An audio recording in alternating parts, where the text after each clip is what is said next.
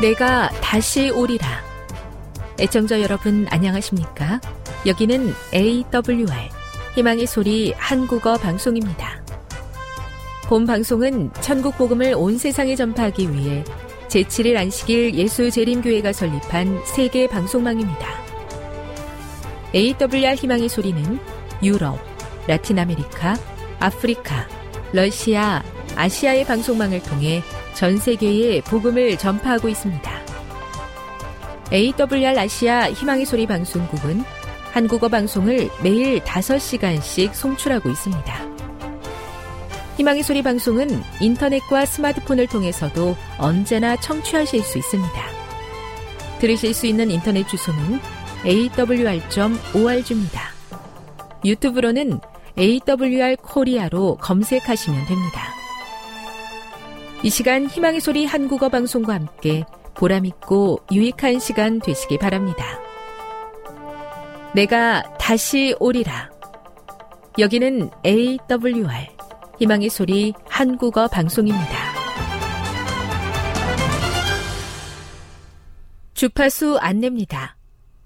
괌에서 송출하는 우리 방송은 한국 표준시로 밤 9시에 9895kHz로 밤 11시에 9800kHz로 다음날 오전 6시에 9695kHz로 각각 1시간씩 방송하고 있습니다. 우즈베키스탄에서 송출하는 우리 방송은 한국 표준시로 밤 10시에 15,670kHz로 타지키스탄에서는 밤 9시에 15,505kHz로 송출하고 있습니다. 애청자 여러분의 많은 청취 바랍니다.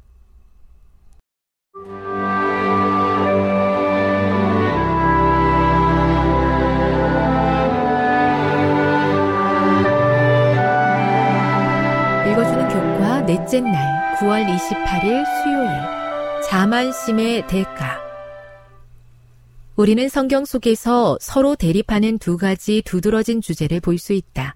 하나는 살렘, 시온산, 예루살렘, 그리고 새 예루살렘 같은 단어로 상징되는 하나님의 나라에 대한 것이고 그에 대비되는 다른 하나는 바벨, 바벨론으로 부르는 사탄의 영역에 대한 것이다. 하나님께서는 여러 차례 당신의 백성들로 하여금 약속의 땅에서 당신을 섬기도록 바벨론에서 그들을 불러내셨다. 예를 들어 아브람은 갈대아인의 우르를 떠나 가나안 땅으로 가라는 말씀을 들었다. 유대인들은 오랜 포로 생활 끝에 바벨론을 떠나 예루살렘으로 돌아왔다. 그리고 요한계시록에서 하나님의 백성들은 마침내 시온산과 새 예루살렘에서 하나님과 함께 거하기 위해 마지막 때의 바벨론으로부터 불러냄을 받는다. 이사야 14장 12에서 15절을 읽어보라. 루시퍼가 하늘에 있을 때 품었던 자만심이 온 우주와 이 세상에 어떤 엄청난 결과를 가져왔는가. 성경에서 바벨론은 하나님과 그분의 나라의 정면으로 반대하는 세력을 나타낸다.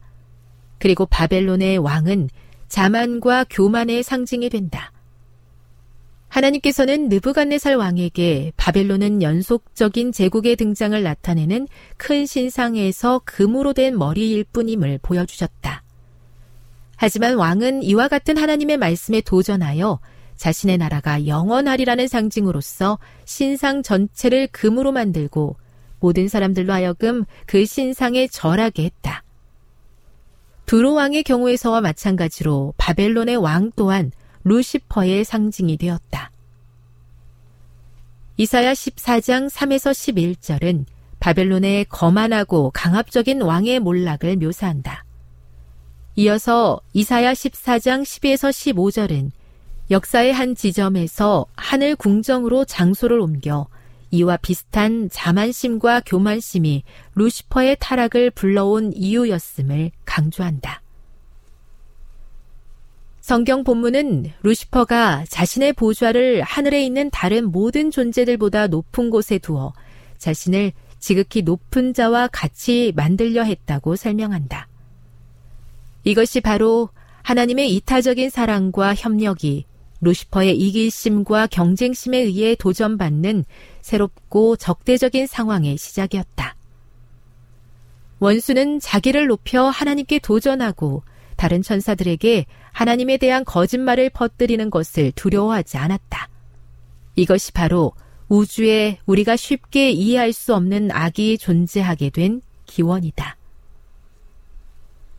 교훈입니다.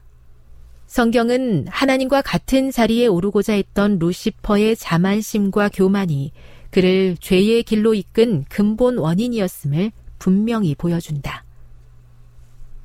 묵상. 우리의 지위나 업적을 가지고 자만하거나 자랑하기 쉬운 이유는 무엇입니까? 십자가를 항상 우리 앞에 두고 살아가는 것이 이와 같은 실수를 피하는데 어떤 도움을 줍니까? 적용. 하나님과 사람 앞에서 늘 겸손한 마음으로 살기 위해 우리가 날마다 해야 하는 영적 훈련에는 무엇이 있을까요? 영감의 교훈입니다. 타락의 기원이 된 교만과 야망. 루시퍼로 하여금 하나님의 정부에 대하여 불평하게 하고 하늘에 확립되어 있는 질서를 전복하려고 기독해 하는 것은 그의 교만과 야망이었다. 타락한 이후에 루시퍼는 사람들의 마음 속에 자기와 같은 시기와 불만의 정신과 지위와 명예에 대한 야망을 불어넣는 것을 그의 목적으로 삼아왔다. 부조와 선지자 403 하나님의 자리를 탐했던 루시퍼의 욕심과 이기심이 완벽했던 우주에 죄가 들어오게 된 이유였습니다. 저의 삶 속에서 하나님의 자리를 굳건히 함으로 다른 어떤 것도 하나님의 자리를 대신하지 못하게 도와 주시옵소서.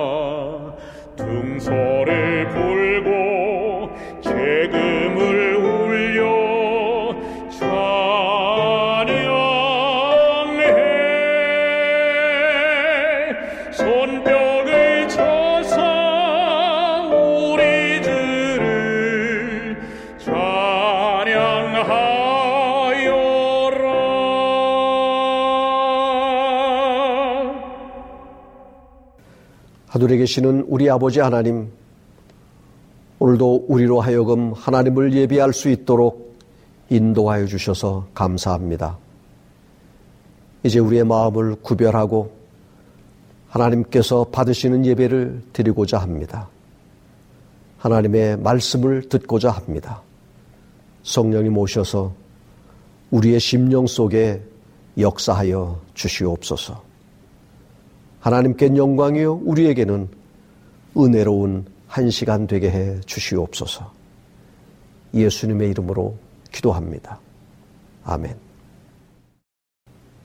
하나님의 말씀 누가복음 18장 13절입니다. 세리는 멀리 서서 감히 눈을 들어 하루를 우러러보지도 못하고 다만 가슴을 치며 가로되 하나님이여 불쌍히 여기옵소서 나는 죄인이로소이다. 세리의 위대함이라는 제목으로 함께 은혜를 받고자 합니다. 모든 시련과 난관을 의지로 극복하고 승리자로 우뚝 서게 되는 영웅, 헤라클레스나 테세우스 같은 영웅은 이제 사라졌다. 그러나 자신의 무력함을 바라보고 인정할 수 있는 눈을 가진 이 비참한 인간에게서 우리는 비극적이되 위대한 새로운 인간상을 보게 된다. 인간은 생각하는 갈대라고 했던 17세기의 위대한 사상과 파스칼이 이야기한 것처럼 인간은 자기가 비참하다는 것을 아는 점에서 위대한 존재가 되는 것이다. 서울대학교 신은영 교수가 21세기 인문학 리포트라는 글에서 따온 말씀입니다. 인간의 위대함은 어디서 나오는 것일까요? 사람들은 평범하고 보통의 인간보다는 위대한 영웅이 나타나서 나라를 구하고 잘 살게 해줄 것을 기대해 왔습니다. 그러나 위대한 영웅이 꼭 그렇게 해줄 수 있다고는 누구도 보장해 주지 못하는 것 또한 사실입니다. 인간의 위대함은 어떤 거창한 것이나 특출난 것이 있어서가 아니라 파스칼이 말한 것처럼 자신이 비참한 존재라는 것을 알 때에 그 위대함은 나타나는 것이라고 생각합니다. 일반적으로 사람들은 다른 데서 위대함을 찾곤 하죠. 오늘 저는 진정으로 자신의 비참함을 알고 다시 새롭게 태어난 위대한 한 사람에 대해서 말씀드리고자 합니다. 오늘 본문에 등장하는 세리를 위대한 사람으로 보고 싶습니다. 제가 그렇게 말하면 의아해 하실 것입니다. 왜냐하면 당시의 세리는 죄인의 대명사로 불렸습니다. 그런 세리에게 위대함이 있을까요? 그렇다면 세리에게는 어떤 위대함이 있는 것일까요? 세리의 위대함은 첫째, 그는 자기 자신이 어떠한 사람임을 알고 있었다는 것입니다. 여러분은 자신을 얼마나 알고 있다고 생각하십니까? 많은 사람들이 자신이 자신을 가장 잘 알고 있다고 생각합니다. 물론 사실일 수도 있습니다. 그러나 어떤 면에서는 자신을 가장 모르는 것이 아닌가 생각이 들 때도 있는 것입니다. 어떤 사람은 이렇게 말했습니다. 세상에서 가장 쉬운 일이 자기가 자기를 아는 일이다. 정말 그럴까요? 사람이 자기 자신에 대해서 바로 안다는 것이 쉬워 보이지만 보통 어려운 일이 아님을 경험을 통해서 알고 있는 것입니다. 오죽하면 철학자 소크라테스가 너 자신을 알라. 그렇게 말했겠습니까? 그럼에도 자기 자신을 솔직하게 볼 수 있는 사람들이 그리 많지 않다는 사실입니다. 자신에 대해서는 과대 포장하고자 하는 마음을 갖지만 남에 대해서는 인색한 것이 사람의 간사한 마음입니다. 상대방의 약점을 들추어내는 데는 탁월하면서도 자신의 약점은 전혀 인정하지를 않습니다. 그래서 자신을 잘 모른다고 말하는 것입니다. 우리는 흔히 우스운 말로 주제 파악을 하라는 말을 합니다.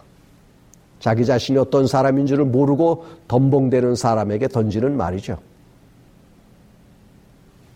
그런데 세리는 자기 자신을 잘 알고 있었습니다. 스스로도 그리고 다른 사람들로부터도 어떤 사람으로 취급받는 것을 알고 인정하고 있었습니다.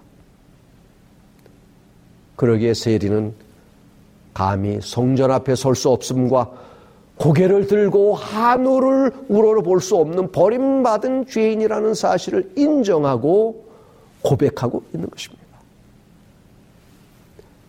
우리가 알고 있듯이 그 당시에는 세리라는 신분이 사람들로부터 지탄받고 외면당하며 멸시받는 계층에 속한 사람들이었습니다. 죄인, 이방인, 착취자, 사기꾼, 매국노 이렇게 취급을 받았습니다.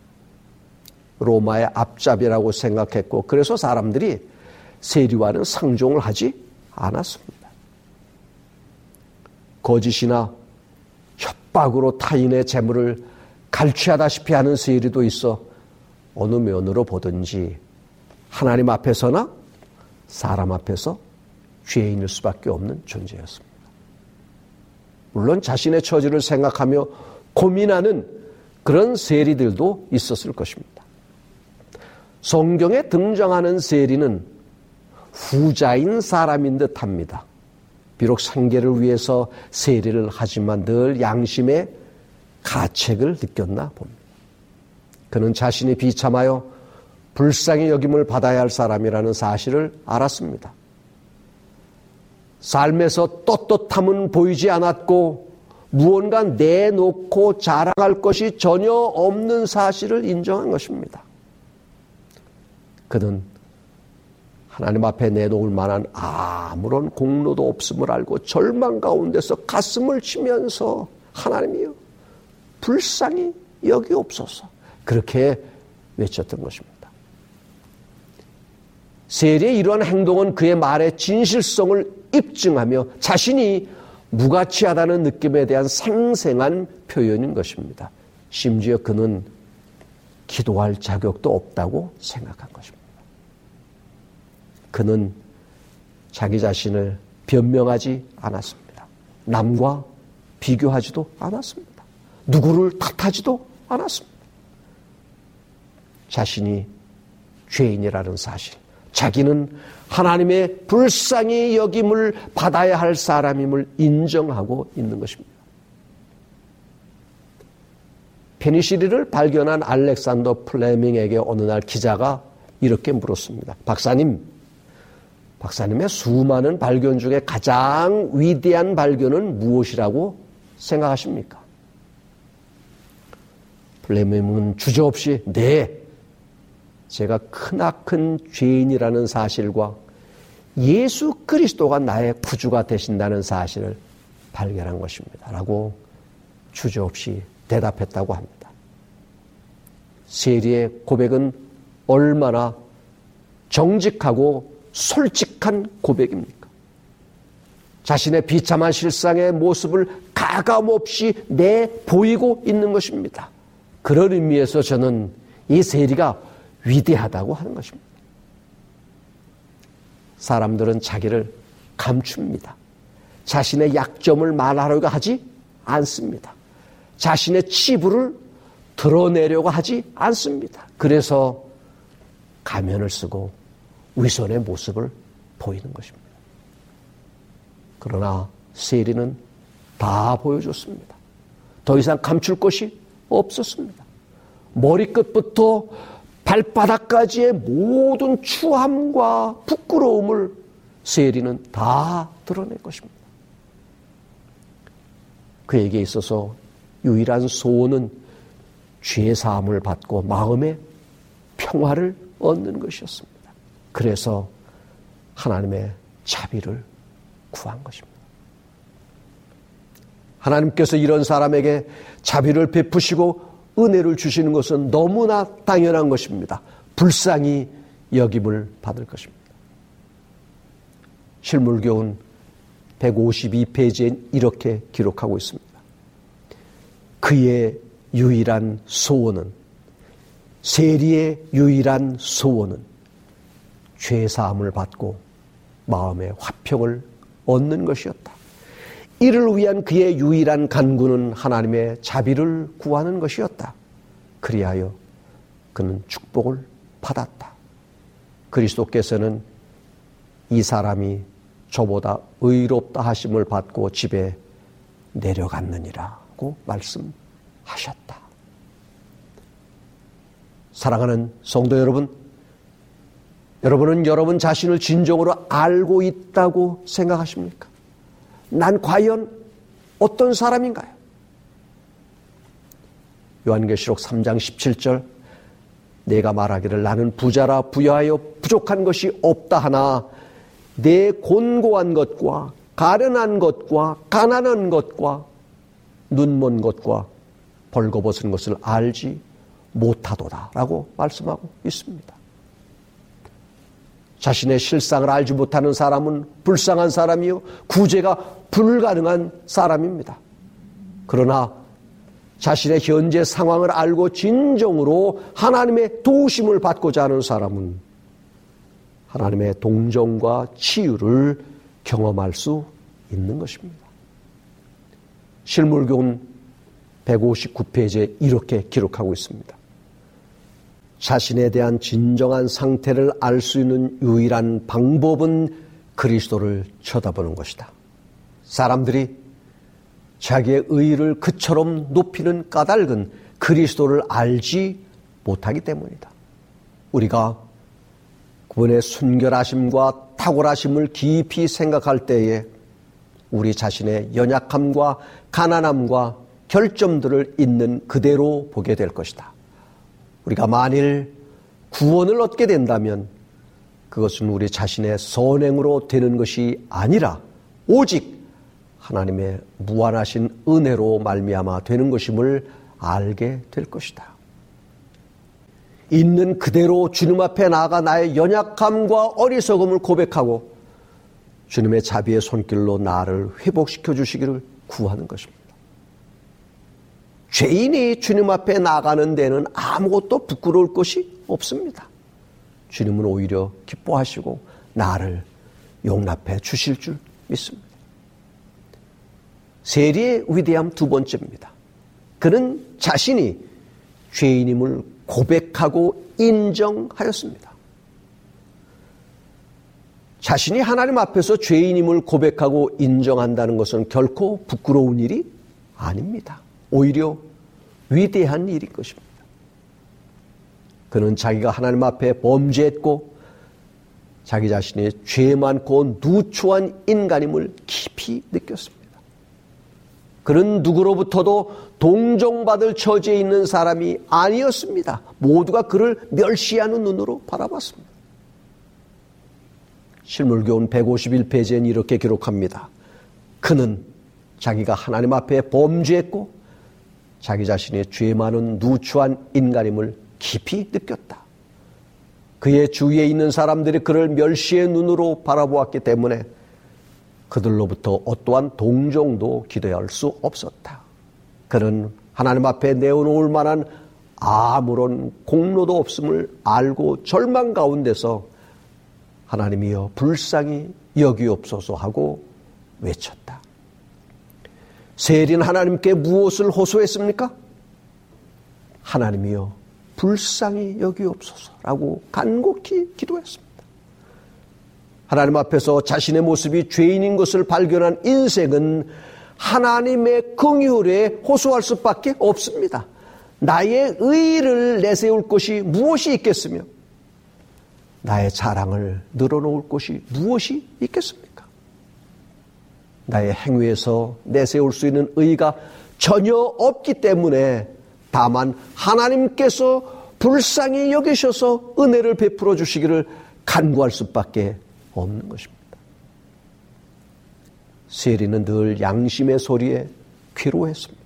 그것이 바로 성령의 음성이었습니다.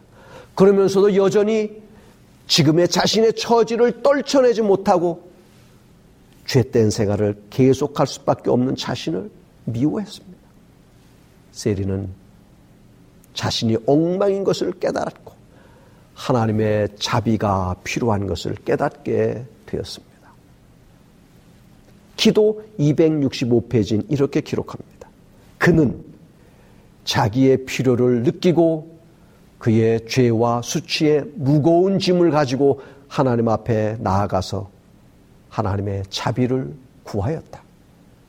그의 마음 문은 열려서 하나님의 신이 그 은혜로우신 역사를 할 수 있게 되고 그를 죄의 권세에게 벗어나게 하실 수 있는 준비가 되었다. 다시 교회 증은 5권 638페이지엔 이렇게 기록합니다. 자기의 허물을 인정하는 자들은 의롭다는 인정을 받을 것이다. 왜냐하면 예수님께서 회개한 영혼을 위하여 자신의 피를 내세우실 것이기 때문이다.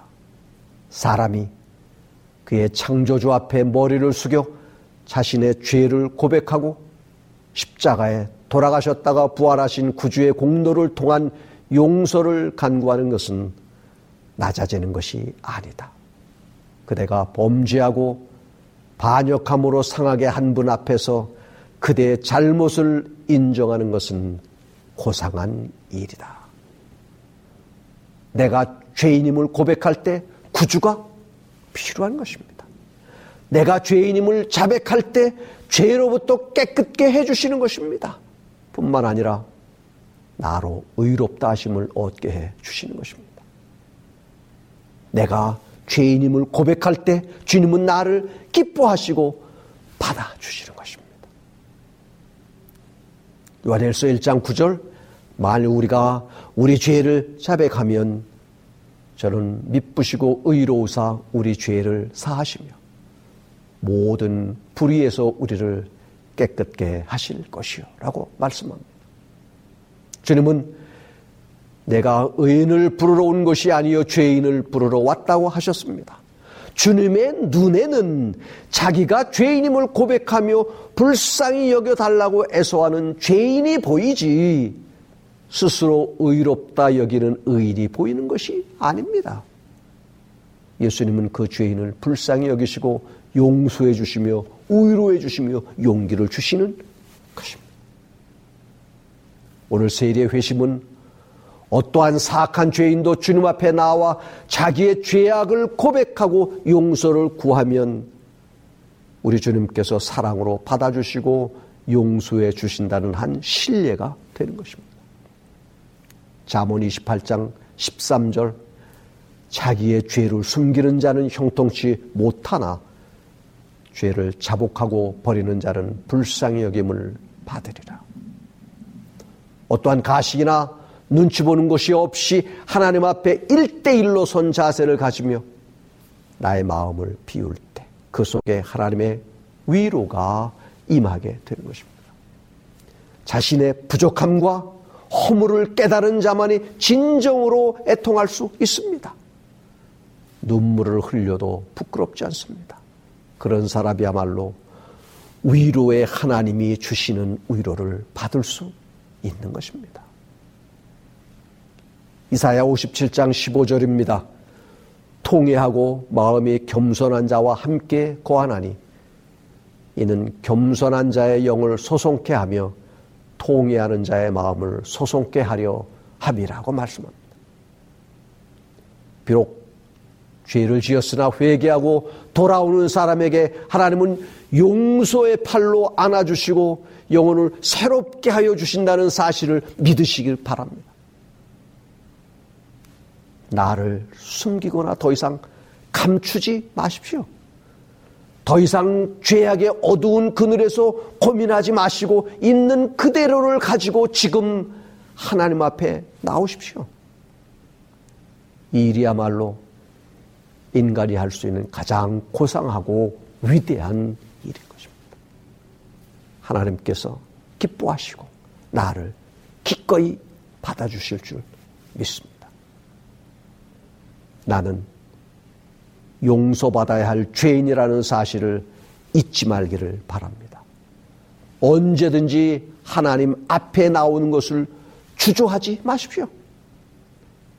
하나님 앞에 나와 죄인임을 고백하고 용서를 구하는 일을 미루지 마십시오.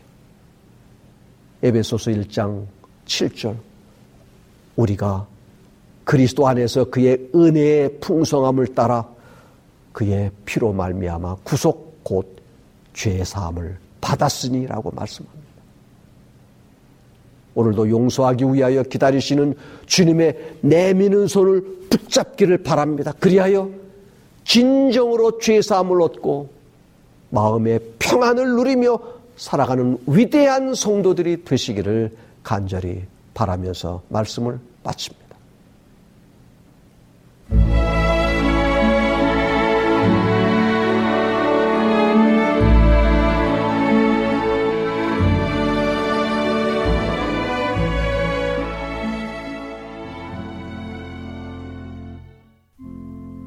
애청자 여러분 안녕하십니까?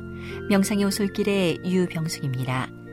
이 시간은 교회를 사랑하시고 돌보시는 하나님의 놀라운 능력의 말씀이 담긴 엘렌지 화이처 교회 증언 1권을 함께 명상해 보겠습니다.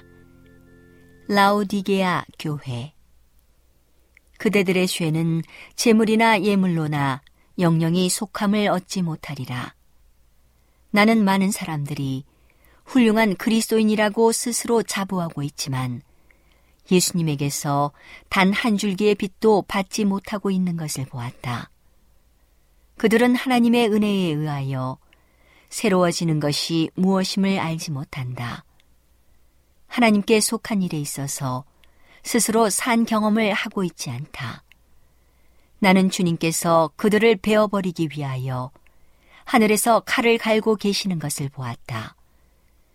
진리를 공언하는 모든 미지근한 자들이 하나님께서 당신의 백성이라고 공언하는 백성들 사이에서 바야흐로 하고자 하시는 정결케 하는 사업을 이해할 수 있으면 얼마나 좋을까. 사랑하는 친구들이여, 그대들 자신의 상태에 관하여 스스로 속지 말라. 그대들은 하나님을 속일 수 없다. 참된 증인은 내가 내 행위를 아노라고 말씀하신다. 셋째 천사는 한 백성을 한 계단씩 점점 더 높은 곳으로 인도하고 있다. 매 단계에서 그들은 시험을 받을 것이다. 조직적인 헌금 제도는 하나님께 기쁨이 된다. 나는 사도 시대를 뒤돌아보고 하나님께서 성령을 주심으로 그 계획을 세우신 것과 예언의 선물을 통하여 조직적인 헌금에 관하여 당신의 백성들을 권고하신 것을 보았다. 모든 사람들은 영적인 것으로 봉사하는 자들에게 육신적인 것을 나누어 주는 이 사업에 동참해야 했다. 그들은 또한 과부와 고아들이 자선을 요구할 권리가 있다는 가르침을 받았다. 정결하고 더러움이 없는 경건은 과부와 고아를 환란 중에 돌아보고 세상에 물들지 않도록 스스로를 지키는 것이라고 정의되어 있다. 나는 이것이 고통 중에 있는 그들을 위로의 말로 단순히 동정할 뿐만 아니라 필요하다면 우리의 물질로 도와주어야 하는 것임을 보았다. 하나님께로부터 건강을 선물로 받은 젊은 남녀들은 환란 중에 있는 과부와 고아들을 도와줌으로 큰 축복을 얻을 수 있다. 나는 하나님께서 젊은이들에게 다른 사람들의 유익을 위하여 많은 희생을 하도록 요구하시는 것을 보았다. 그분께서는 그들이 자원에서 이루고자 하는 것 이상으로 그들에게 요구하신다. 만일 세속에 물들지 않도록 스스로를 지키고 세상의 유행을 따르기를 그치고 쾌락을 사랑함으로 교만을 충족시키기 위하여 쓸데없는 물건들을 사는데 허비하는 돈을 저축하여 그 돈이 환란 중에는 적당한 사람들에게 주어지고 주님의 사업을 돕는 데 사용되게 한다면 내가 내 행위를 아노라 하고 인정하는 말을 하나님께로부터 듣게 될 것이다. 하늘에는 질서가 있다. 하나님께서는 당신의 백성들이 지상에서 당신의 사업을 조직적이요 질서 있게 추진해 가고자 노력할 때 그들의 활동을 참으로 기뻐하신다. 나는 하나님의 교회에 질서가 있어야 한다는 것과 마지막 자비의 큰 기별을 세상에 성공적으로 전파하기 위하여 조직이 필요하다는 것을 보았다. 하나님께서는 조직적인 헌금 제도를 통하여 당신의 백성들을 인도하고 계신다. 이것이 바로 하나님께서 어떤 사람들에게 있어서 가장 친밀한 것을 끊어버리도록 당신의 백성들을 이끄시는 점이다.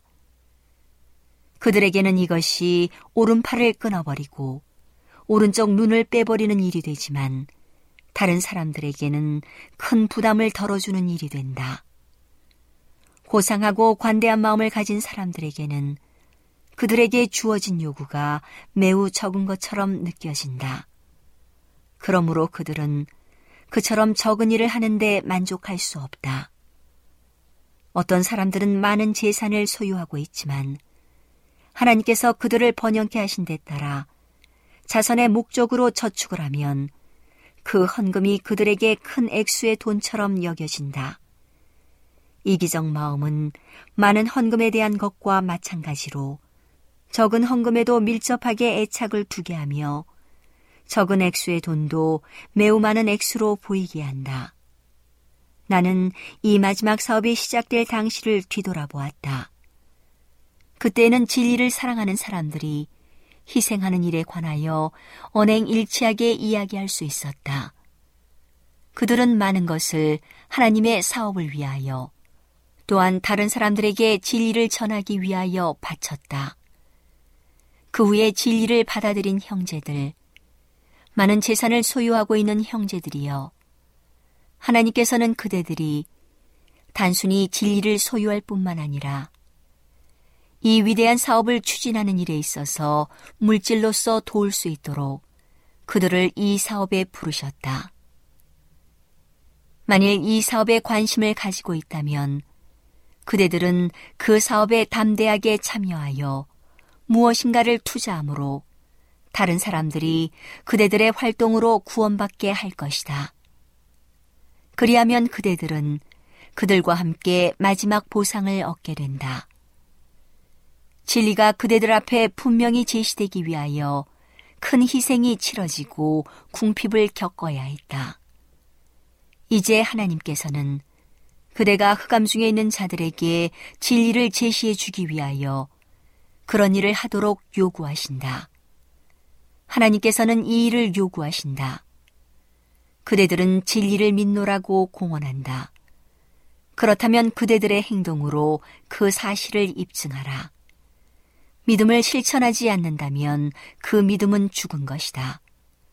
산 믿음 외에 어떤 것도 목전에 다가온 무서운 장면에서 그대들을 구원해 줄 수 없다.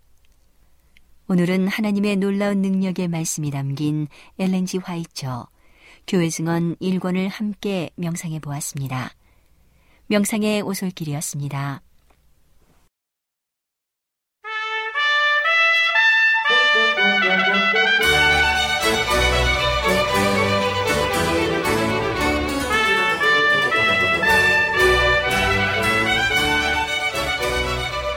여러분 안녕하십니까 걸어서 성경 수어로 시간입니다. 저희는 이상락 목사님을 모시고 이 시간을 진행하고 있는데요. 어, 지난 시간에 어, 마사다에 대한 그 말씀을 목사님께서 다 하지 못하셨습니다. 그래서 이 시간에 어, 지난 시간에 다 하지 못한 그 말씀을 듣고 다른 장소 이동, 이동해 보도록 하겠습니다. 목사님 어, 지난 시간에 다 하지 못한 그 말씀 아마도 교훈의 말씀이 뒤에 나올 것 같은데요. 그 말씀을 이어서 해주시면 감사하겠습니다. 고맙습니다. 예, 지난 시간에 이 마사다 비장한 결심을 한 960여 명이 자결한 어, 그것에 대해서 좀 말씀을 어, 드렸습니다. 정말 숙연해지고 어, 다시는 그 이와 같은 비극이 일어나지 아니해야 되겠다고 어, 생각을 해봤습니다. 성경에 이런 예언이 있지 않습니까? 우리가 그 칼을 쳐서 보습을 만들고 창을 쳐서 낫을 만들 것이며 이 나라와 저 나라가 다시는 칼을 들고 서로 치지 아니하며 다시는 전쟁을 연습하지 아니하고 미가 4장 3절에 있는 말씀입니다. 빨리 우리가 아, 하늘나라 가서 이와 같은 비극의 현장을 어, 보지 않고 평화로운 곳에서 살았으면 참 좋겠습니다. 저는 이 마사다를 둘러보면서 그 받은 감동도 크지만은 마치 제가 마사다의 병사라고 되, 병사라도 되는 뜻이 걸음을 재촉하면서 이곳저곳 둘러보고 어, 지키는 척 했습니다. 북쪽으로 내려가 봤더니 마사다 북쪽 끝 아슬아슬한 절벽 부분에 계단 모양의 3층 궁전이 시야에 들어왔습니다. 헤롯이 건축한 요새 궁전입니다. 절벽 위에 세운 그 궁전은 아주 신기에 가까운 건축 기술의 걸작으로 평가되고 있습니다. 절벽 지형을 따라서 감겨 돌아가는 조형미가 고스란히 자연 속에 동하되 차고 넘쳐 감탄을 자아내고 있습니다. 마사다 발굴 당시에 성안의 헤롯 대왕이 만든 물탱크에는 그때 물이 가득했다고 합니다.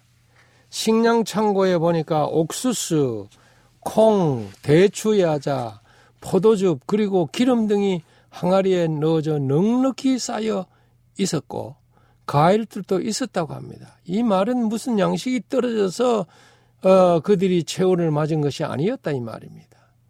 날씨 덕분에 천년이 넘도록 잘 갈무리 되었습니다. 이는 그들에게 식량이 모자라 죽은 게 아니라는 사실을 증명할 뿐만 아니라 무기도 1만 명이 쓸 수 있을 만큼 있었다고 합니다. 그리고 온 세계에 여섯 개뿐인 은하 세 개도 발견됐습니다. 무엇보다도 놀라운 발견은 뭐 제가 볼 땐 놀라운 발견입니다. 11조라고 써진 곡식 항아리입니다. 여러분 그런 절박한 위기의 3년간도 로마군에 둘러싸여서 계속 공격을 받는 이 3년간 하나님께 11조 드리기를 잊지 아니했다고 하는 것입니다. 모든 수익과 소산물의 11조는 환경과 역사를 초월해서 반드시 하나님의 것으로 성별돼야 함을 이 마사다는 역사로 증언하고 있는 것입니다. 대단한 교훈이었습니다. 특별히 서기 73년 이전에 두루마리 구약 성경 14개도 발견되었습니다.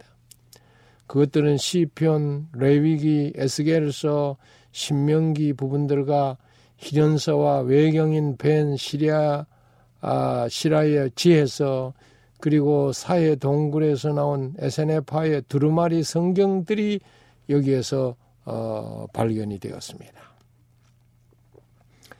이스라엘 국방장관이었던 모세 다이안 여러분 기억하시죠? 어, 그가 마사다를 이스라엘 국방군의 상징으로 삼았습니다. 그래서 신병 훈련을 이곳에서 끝마치게 했습니다.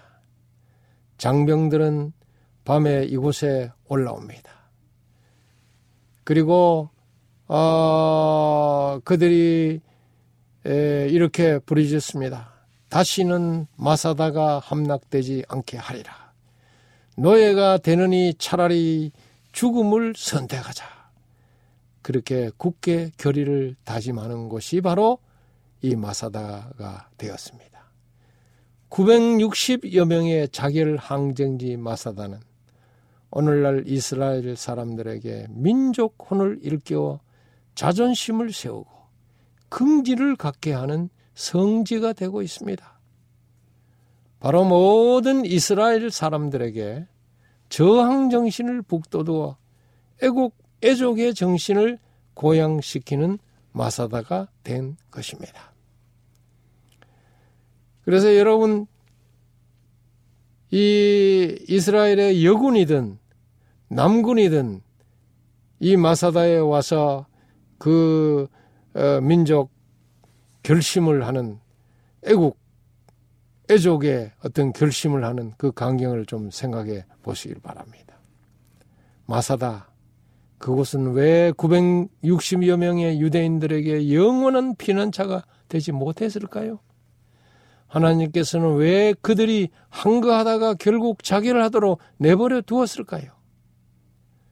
저는 자기를 항쟁지 마사다에서 그들 역사와 함께 호흡하며 무언의 소리를 들었습니다. 제 나름대로 이제 결론을 내려봤어요. 첫째는 오직 나라 위한 일편단심으로 초계와 같이 목숨 바친 무명 장졸들의 우국 충정이 가슴 속에 흥건히 적셔 들어왔습니다. 둘째로 이 세상에 오직 하나님만이 안전한 피난처요 요새가 된다는 사실이 더욱 절실해졌습니다. 시편 46편 1절에 하나님은 우리의 피난처시오 힘이시니 환란 중에 만날 큰 도움이시라. 그렇게 난공불락에 요새 철옹성 마사다도 결국은 피난처가 되지 못했습니다. 우리의 영원한 피난처는 하나님이신 것입니다. 사무엘하 22장 3절에서도 다음과 같이 말합니다. 나의 하나님이시오. 나의 피할 바이시오.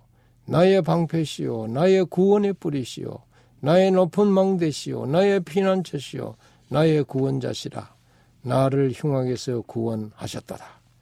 바로 하나님이 에, 마사다보다는 더 훌륭한 우리의 피난처가 아, 된다 이 말입니다. 하나님을 아, 전적으로 신뢰하면서 사는 청취자 여러분과 제가 되기를 바랍니다. 저항의 마사다는 오늘도 말이 없습니다. 그러나 그 천혜의 요새에 수천 년 서려 있는 침묵의 소리는 길고 아주 높은 것입니다.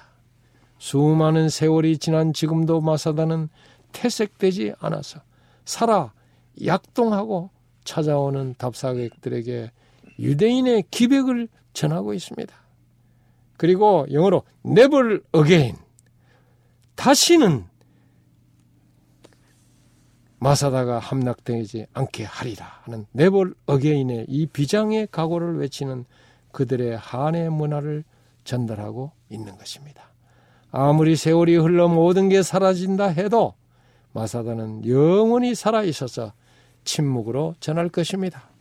그러므로 여러분이 이스라엘 땅에 갈 때 반드시 마사다를 꼭 들러서 이스라엘의 혼을 다시 한번 어, 민족의 혼을 다시 한번 기리는 그런 기회를 삼게 되기를 바랍니다. 네, 감사합니다, 목사님.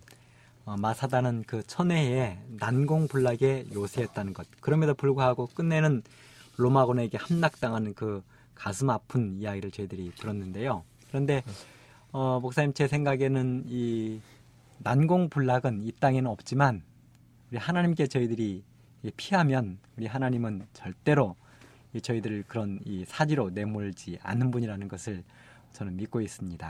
그렇죠. 예, 목사님 그 그런 마사다의 가슴 아픈 이야기도 저희들이 뒤로 하고 이제는 또 이 마사다나 이곳에 가면 거의 대부분 광야잖아요.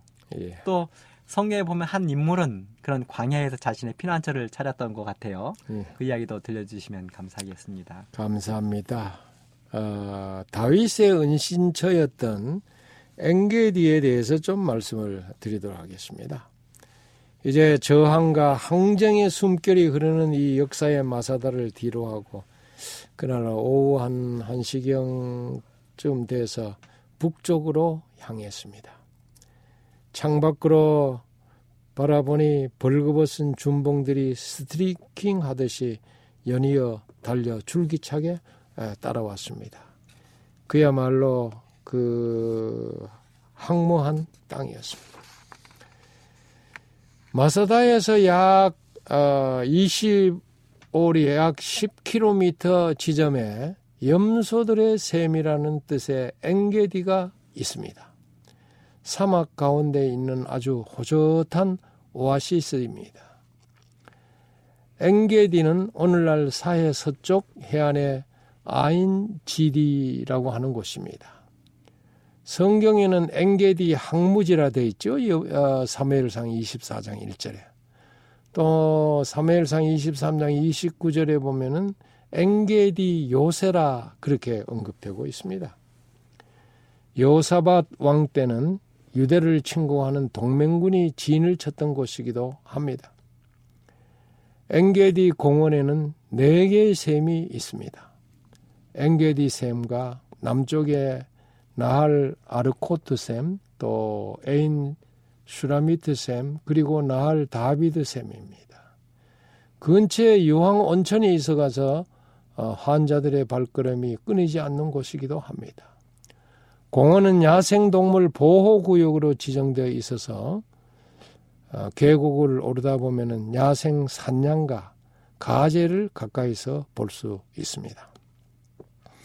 연초록 잎들이 몸을 뒤치면서 햇볕에 반짝거리고 있었습니다. 숲의 향기는 우리를 아주 반갑게 맞아주었고 풀들도 바람 따라 인사를 했습니다.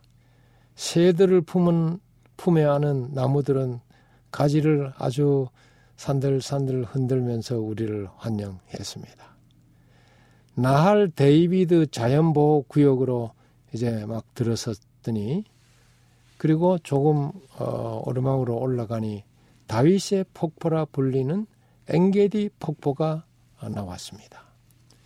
이곳은 강야 한복판에서 솟아난 샘이 은빛 폭포를 이루어서 시원하게 떨어지고 어, 있었고 수목이 울창하고 야생 염소들이 거니는 아름다운 곳이었습니다.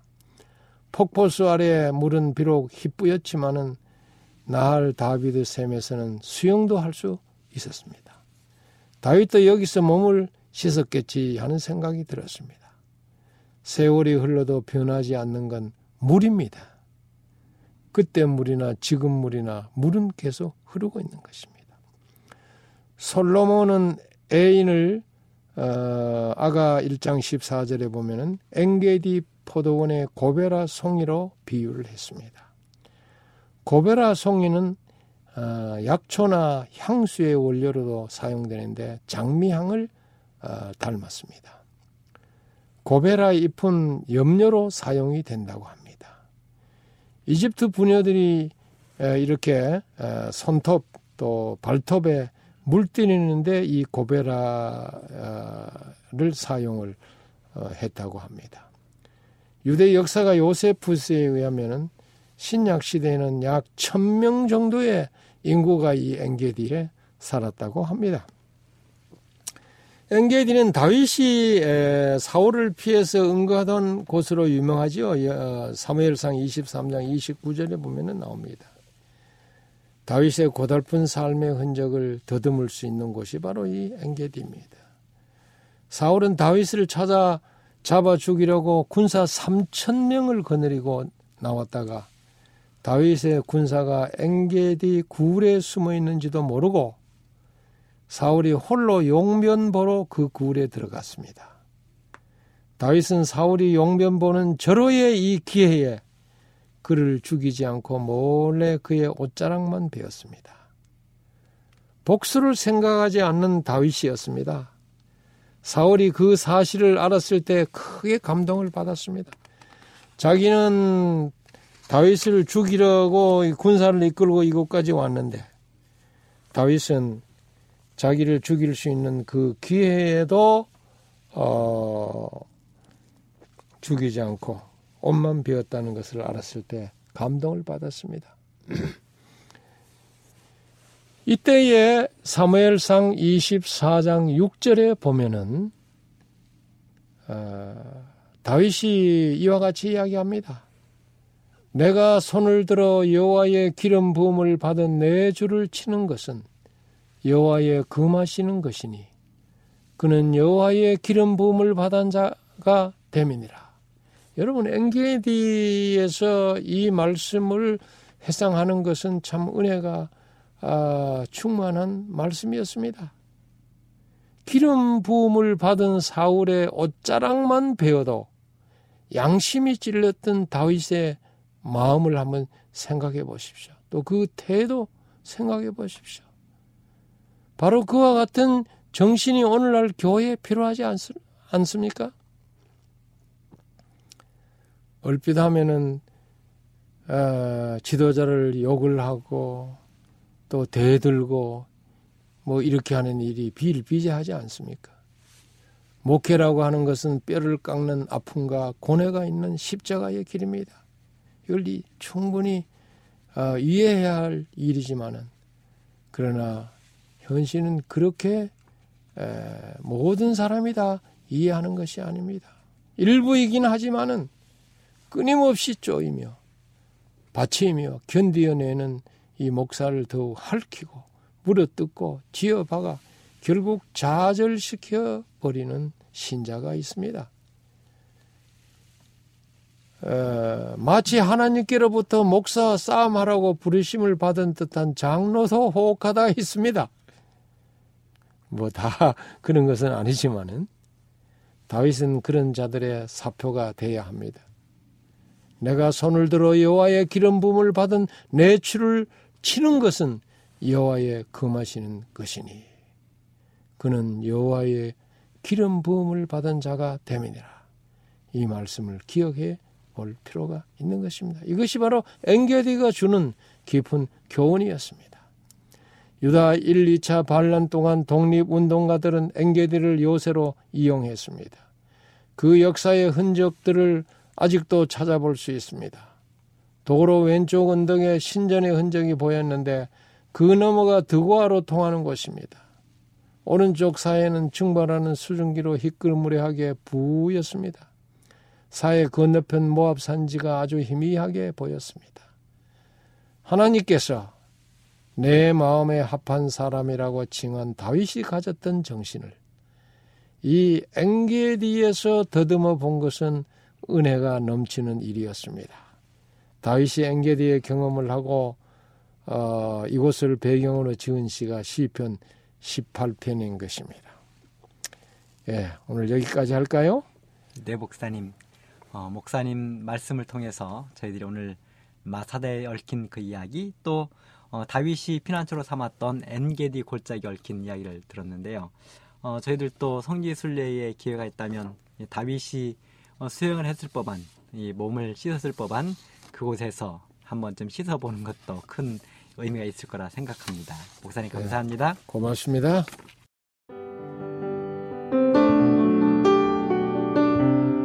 행복한 시간 되셨습니까? 지금까지 여러분께서는 AWR 희망의 소리 한국어 방송을 청취하셨습니다. 방송을 청취하시고 문의를 원하시는 분은 우편번호 02461 대한민국 서울시 동대문구 이문로 1길 11 희망의 소리 방송부 앞으로 편지나 엽서를 보내주시거나 지역번호 02-3299-5296에서 8번으로 전화 주시기 바랍니다. 지금까지 함께 해주신 애청자 여러분들께 감사드립니다. 애청자 여러분, 다음 이 시간까지 하나님 안에서 늘 평안하십시오. 감사합니다. 내가 다시 오리라. 여기는 AWR 희망의 소리 한국어 방송입니다.